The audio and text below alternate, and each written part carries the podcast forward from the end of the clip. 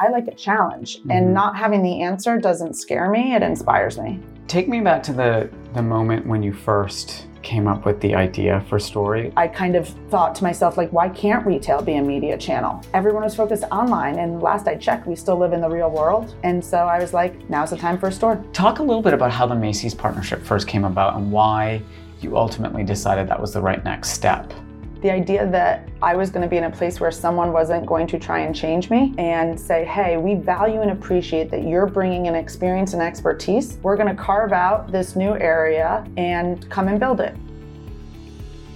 Hi, this is Imran Amed, founder and CEO of the Business of Fashion. This week on Inside Fashion, we talked to Rachel Shechtman, an old and dear friend of mine who recently sold her pioneering retail business to Macy's. Few years back, Rachel came up with the idea of launching Story, and the way she always pitched it to me was it was like a magazine and a retail store combined, so that everything in the store would change every couple of months. Well, after several years of hard work and toiling, Rachel connected with the CEO of Macy's, Jeff Gennette, and they agreed to partner together. Rachel is now brand experience officer at Macy's and recently took her story concept, which existed as a single store on 10th Avenue in New York, and rolled it out to 36 Macy's stores all around the United States. So I sat down with Rachel in New York to learn a little bit about her journey and the acquisition by Macy's and all of the plans that she has to take this interesting retail concept and scale it up within, you know, a department store sector that's frankly struggling. So,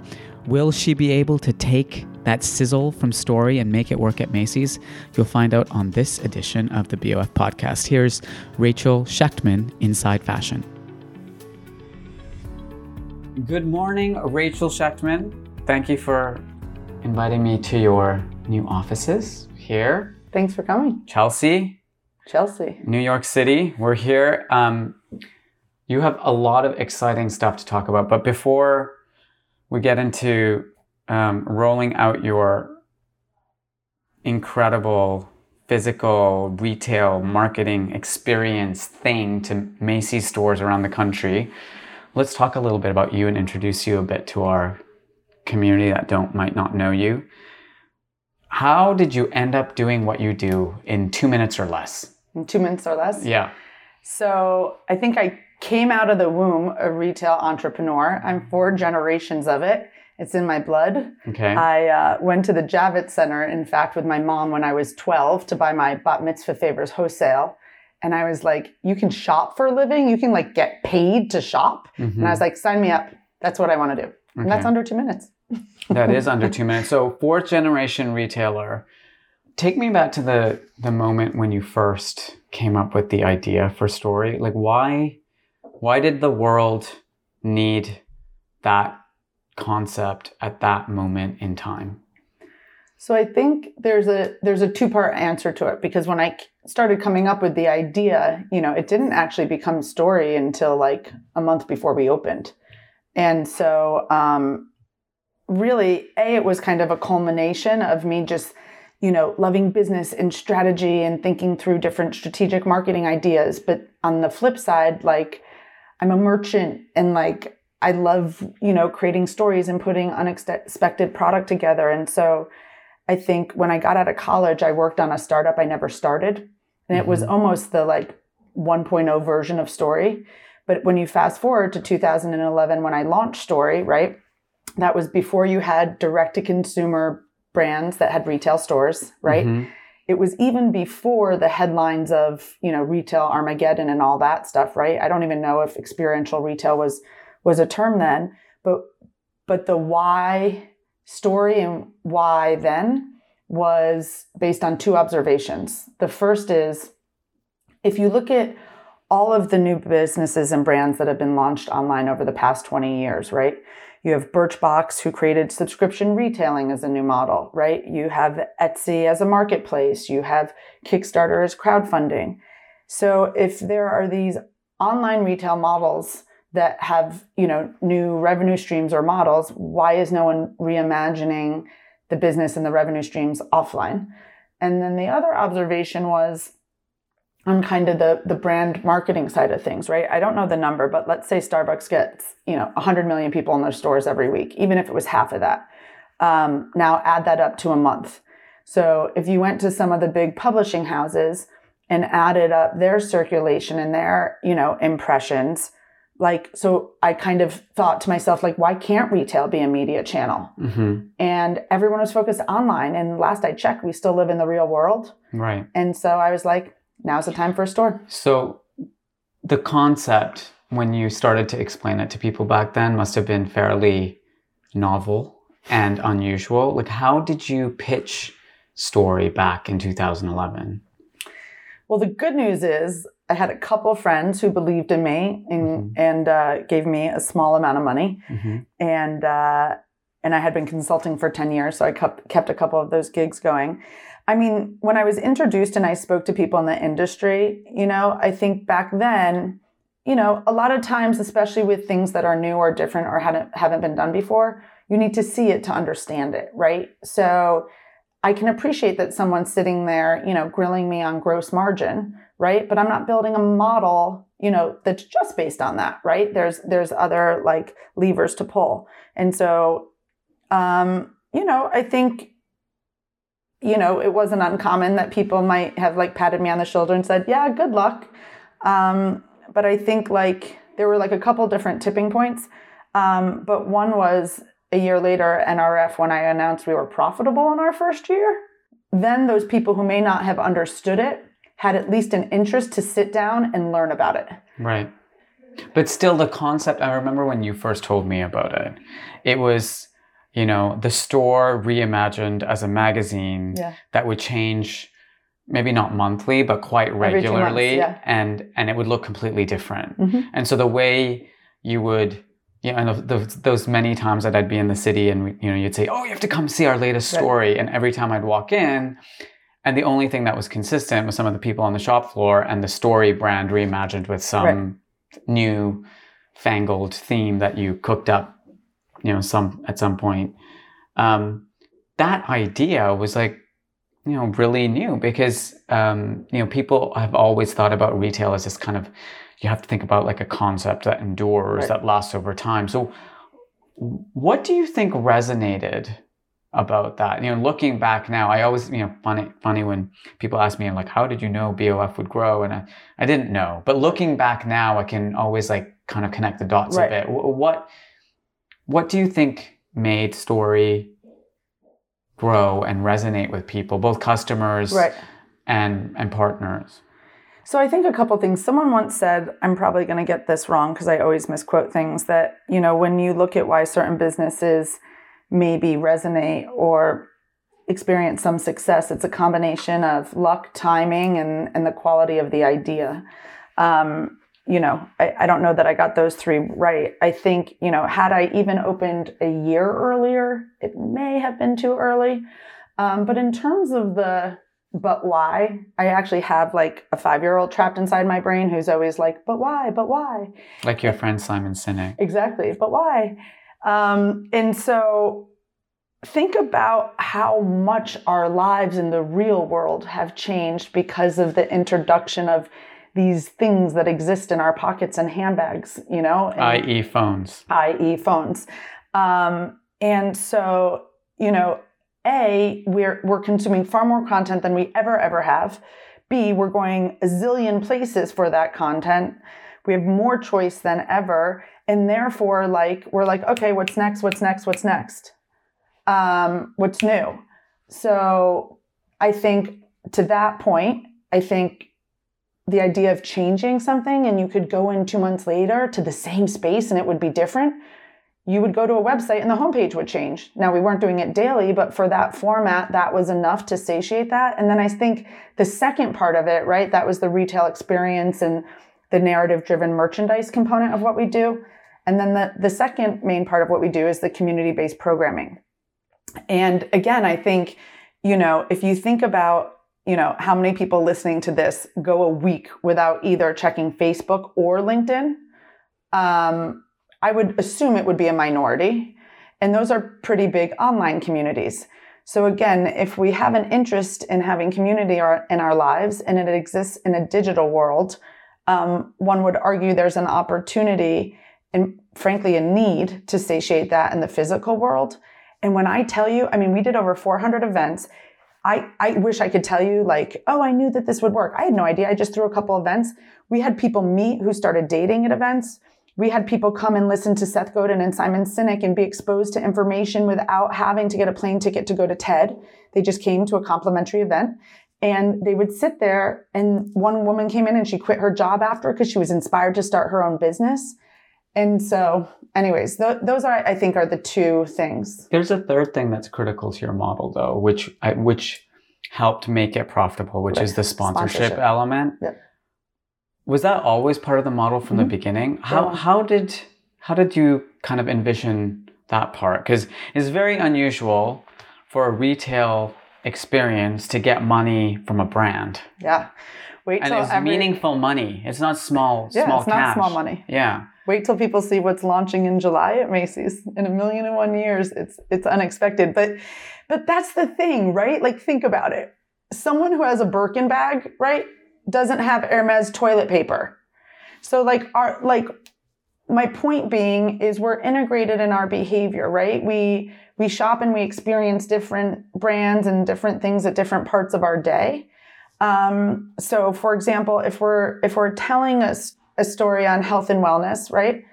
Um, having Cigna as a partner makes all the sense in the world. And for people who don't know, Cigna is a health insurance company. Right. Or, for example, Coty sponsored our beauty story. Um, and so the way I explain what we do, to your point of a living magazine, uh, is if a magazine tells stories by writing articles and taking pictures, we tell stories through merchandising an event around a narrative, event programming um, magazines have advertisers and we have sponsors. So it's two revenue streams. And a sponsor criteria is they have to bring authority and authenticity to a subject matter. Mm-hmm. Um, we have to be willing to build a narrative around the story that we would create with them um, that would be relevant to men, women, and kids between 5 and 95. Although I think I have to change that to 98 because Iris Apfel is a good mm-hmm. buddy of ours. So maybe we'll, we'll say 5 to 98. Um, and uh, you know, we have to be, you know, excited and about doing things differently. You know, a lot of the people we partnered or no one would ever say, I wasn't, you know, staying up till two in the morning being like, how can I partner with a health insurance company? But when the opportunity came in, I like a challenge mm-hmm. and not having the answer doesn't scare me. It inspires me. Right.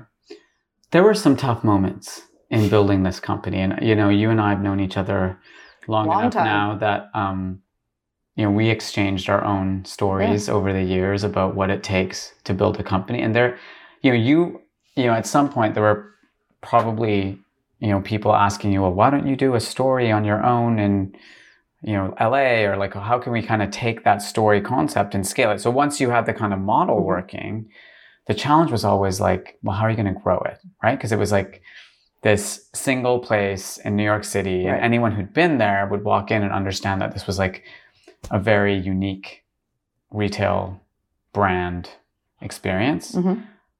but very few people could experience it. So along comes this opportunity to partner with Macy's, which I think when you first told me, I mean, I was really surprised by the kind of partnership. But talk a little bit about how the Macy's partnership first came about and why you ultimately decided that was the right next step. Yeah. Well, can I quickly respond to the first point? Because I think sure, of course, it's um, you know, when you think about why not more stores, because at first, I mean, you can find early interviews where I'm like, we'll have five stores in three years I and know, be selling yeah. online, none of which happened. But that was also by choice because we think about, especially in retail, of growth, especially on a balance sheet with what you can see with your own two eyes, right? But, you know, our sponsorship fee started out at $15,000, you know, our our our last sponsorship at Chelsea, because that's the only one I can compare, um, was six hundred thousand dollars. Right, that's growth, um, and the capabilities we provided. And so back to what I was saying about maybe not having the answers when we teamed up um, with USA Network to do something around disruption with Mr. Robot. I never imagined the store could be a studio. Yet we made a live, you know, made it a living studio with Christian Slater and Carly Chaikin, and and I'm like, oh, okay so we optimized and we explored and we learned and and grew every year from it. And I think, you know, over the years, I've been fortunate and like I'm obsessed with retail and a lifelong student of it. And so meeting all these different, you know, CEOs and entrepreneurs and business leaders and buyers and everything, um, I always, you know, say yes. And um, so the, the story with Jeff Gennette goes like this. I shook his hand once. Say who Jeff Gennette Sorry, is. Jeff yeah. Gennette is the CEO and chairman of Macy's Inc. Mhm. Um, and you know, it's Often described in the press as a struggling retailer, right? So let's be let's be honest with So- people, right? So So Macy's Inc. is also Bloomingdale's and Blue Mercury. So Right. it's it's those three brands. And so in terms of um, you know, I had been exploring different opportunities. I had been speaking to different brands and potential partners and, you know, got far down the road with lots of different folks. And what happened with Jeff was this in 2016, um, when he was, I think it was 2000, t- 2016, when he was named the new CEO of Macy's, taking over for Terry Lundgren, who was the former CEO of Macy's. Um, I've never done this before. But and I, keep in mind, I shook the guy's hand once. Like I didn't know him. I just guessed his. I was at Cannes Lions, I, which is a an advertising Mhm. conference in France. I I guessed his email based on you know other Macy's emails, and I said, "Hey, I just read the news. Don't know if you remember meeting me. Just want to say congratulations." He wrote me back in seven minutes. So on the day he was named CEO and chairman of Macy's, he wrote me back in seven minutes, and he took me complimenting him into you know sharing with me you know his uh you know how he enjoyed story and i was like i just was like who is this guy that he responds so quickly and and he's and he, the words he used were very deliberate he said something like thank you for bringing experience education and entertainment together to retail as an industry Mhm. and um, anyway, so I got excited. Long story short, um, we started having lunch together and getting to know each other. And, um, you know, it's kind of like sometimes the thing that's most easy to see that's right in front of you, you don't see, yeah. right? And then all of a sudden, you know, he called me into his office and I met with him and Hal Lawton, who's our president. Mhm. Um, and the rest is history. So what was their rationale? Like you know, when you I could understand from your perspective, it's a tough haul as an entrepreneur. It was a concept that was hard to scale. You know, partnering with a company with lots of locations uh, and a great, you know, historical retail brand that's known all across the country. I understand from your perspective. What was what was the kind of their angle on it? Well, that wasn't my perspective. I didn't do it. I did it because of the opportunity to learn and grow and try new things, whether it was in one store or 500 stores, whether it was digital or physical. The idea that I was going to be in a place where someone wasn't going to try and change me Mm-hmm. um, and say, hey, we value and appreciate that you're bringing an experience and expertise that's something we would benefit from. So we're going to carve out this new area and come and build it. And so when Jeff, you know, he often uses the word with different people with different expertise, you know, co architect, you know. And so, you know, when you really get to know someone, um, listen, we all know the odds against, you know, you have entrepreneurs that go to big companies, they don't last very long, you know, they're out in under a year. Um, or uh, How long has it been for you now? It's almost a year. Okay. I'm not going anywhere. Um, but uh, you know, let alone an entrepreneur with my personality, who's a bit non-traditional uh, in in my approach in many things. But I cannot tell you like. Here's the surprising thing. The surprising thing, and anyone who knows me knows I have no filter, so th- so this is all my opinion. But the biggest surprise starting there was, you know, this is an organization that focuses so much on developing talent and, and growing talent. And so there's people who've been there 15, 20, 30 years, right? And it was yes and, not yes but. So whatever Jeff and Hal put in everyone's water and briefed people, and I think it also speaks a lot to their new leadership. There's such an interest and an openness in trying new things. So I would say, you know, eight out of 10 people were like, yes and. And we went in saying, we don't know how to do this. This has never been done before at scale. So in the same way Jeff said to me, "Hey, let's co- you know, you co-architect this for us." I then went to Macy's colleagues and say, "Hey, I need you guys to co-architect it because I'm moving into your home, so we need to create this together." hmm So they also gave you this really interesting title, brand experience officer, because your role at Macy's wasn't just about taking story and kind of scaling it across multiple locations, it was also a broader remit around the experience in Macy's stores.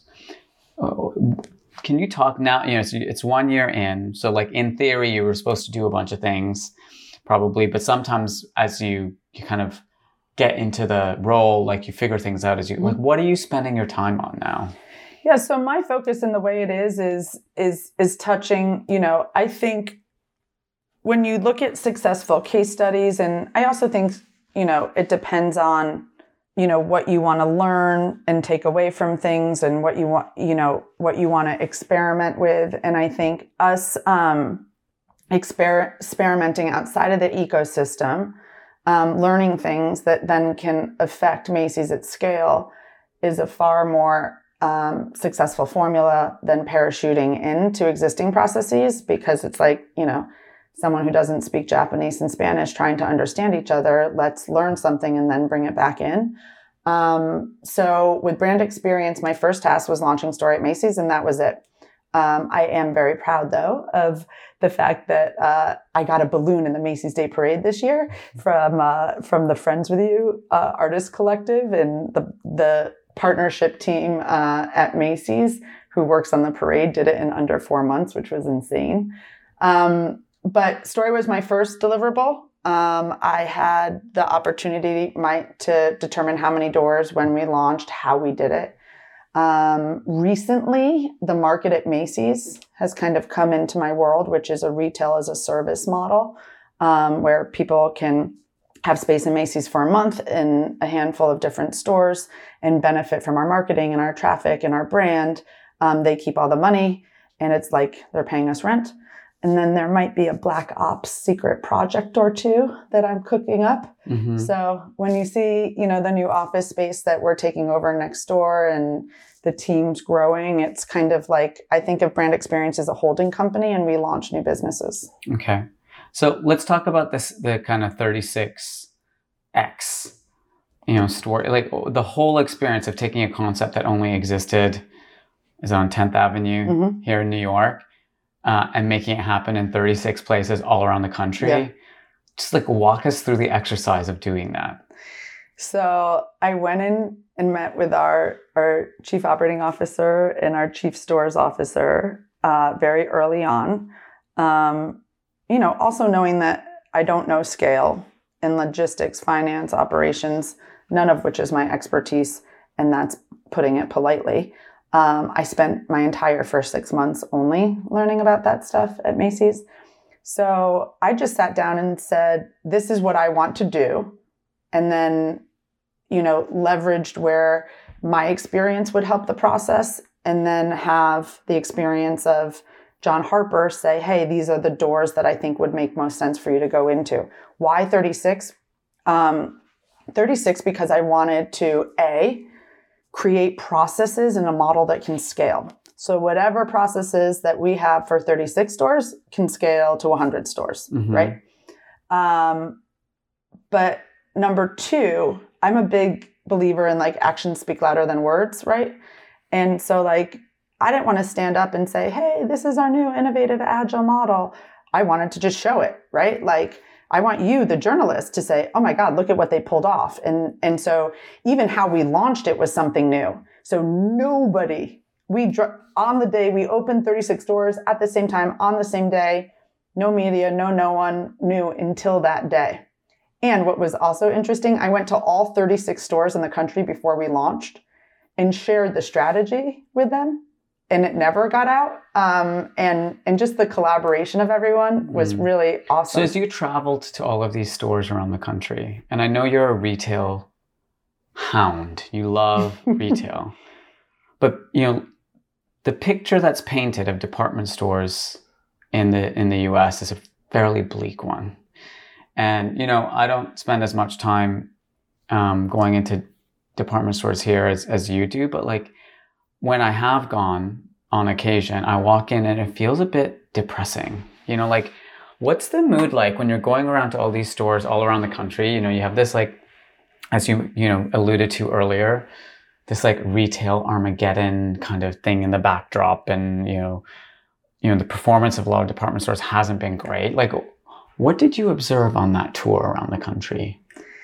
So I think for for me it was a little different because so much of this experience and it's kind of ironic because story is such a narrative driven, you know, visual um, you know, brand, but like I got really passionate and invested in what's under the hood of the car.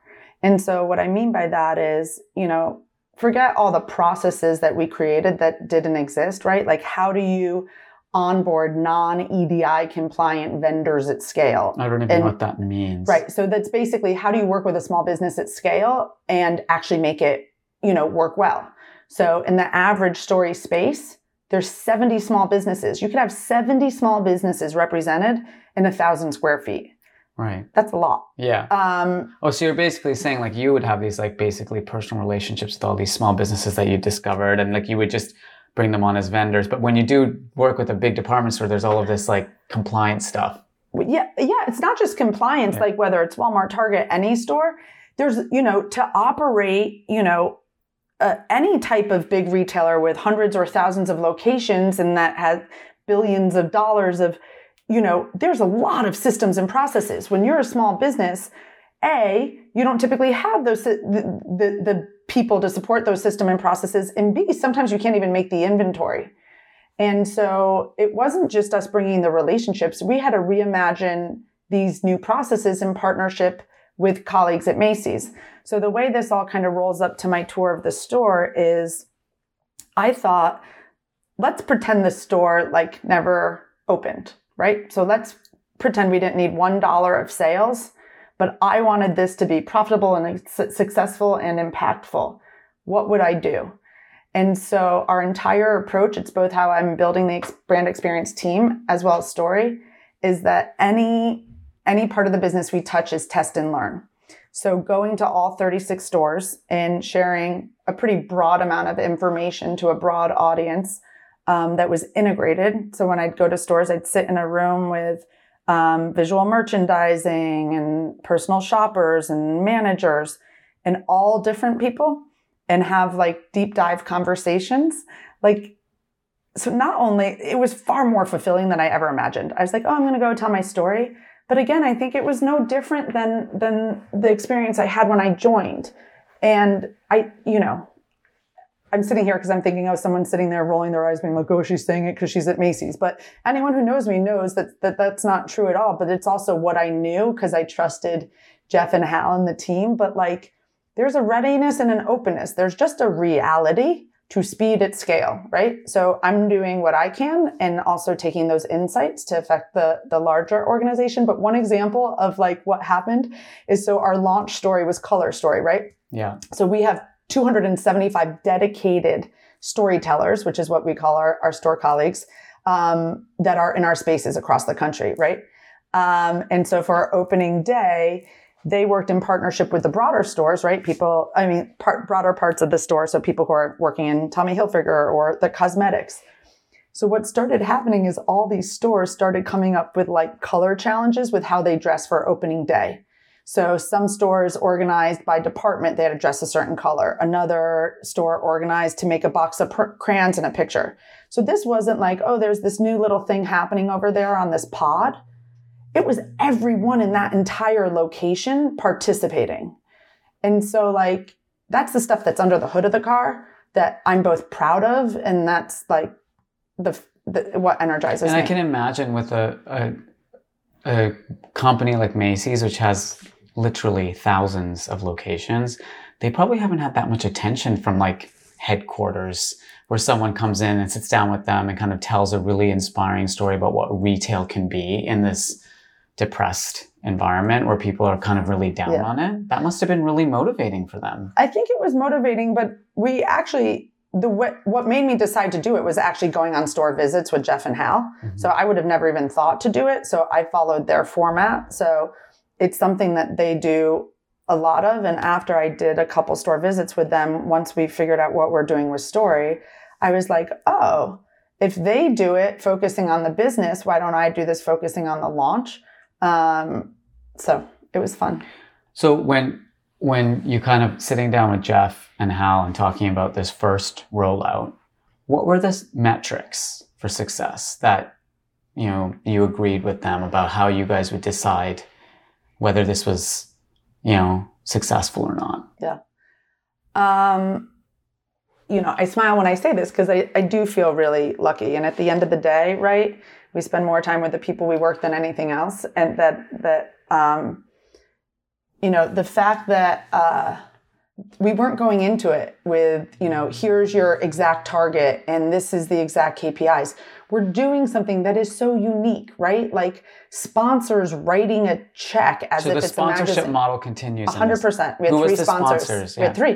We had Crayola, hmm um, we had Mac, and we had Levi's Kids. And so the the framework there is um, it's an opportunity to engage new partners like Crayola who haven't worked with Macy's and it's an opportunity to both differentiate, test and learn, and market in new ways with our existing partners like Mac and Levi's. Wow. Okay. Wait to see who the next sponsor is. And no, I'm not telling you now. And for those of you who don't know Rachel, she'll always like drop in some little thing to like make you wonder about what's happening next. And she just did it right now. Um, so obviously the sponsorship fee is a, a key part of what makes it work. And I'm like, if it, you know, if the last one at Story on 10th Avenue was $600,000, are we talking like major sponsorship value here? So the approach with sponsorship is similar to what the KPIs are, right? Because we're so used to in retail thinking sales per square foot, right?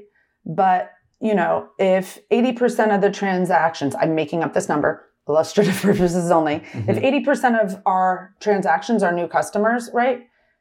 Well, marketing departments have customer acquisition costs. So, how do we look at econo- economics and value? So, I'm not just talking about the stuff that's yes, is there value to the 460 million, you know, media impressions when we launched? Definitely. But you need other KPIs. So I think, you know, is it giving our existing customers a reason to come back more frequently?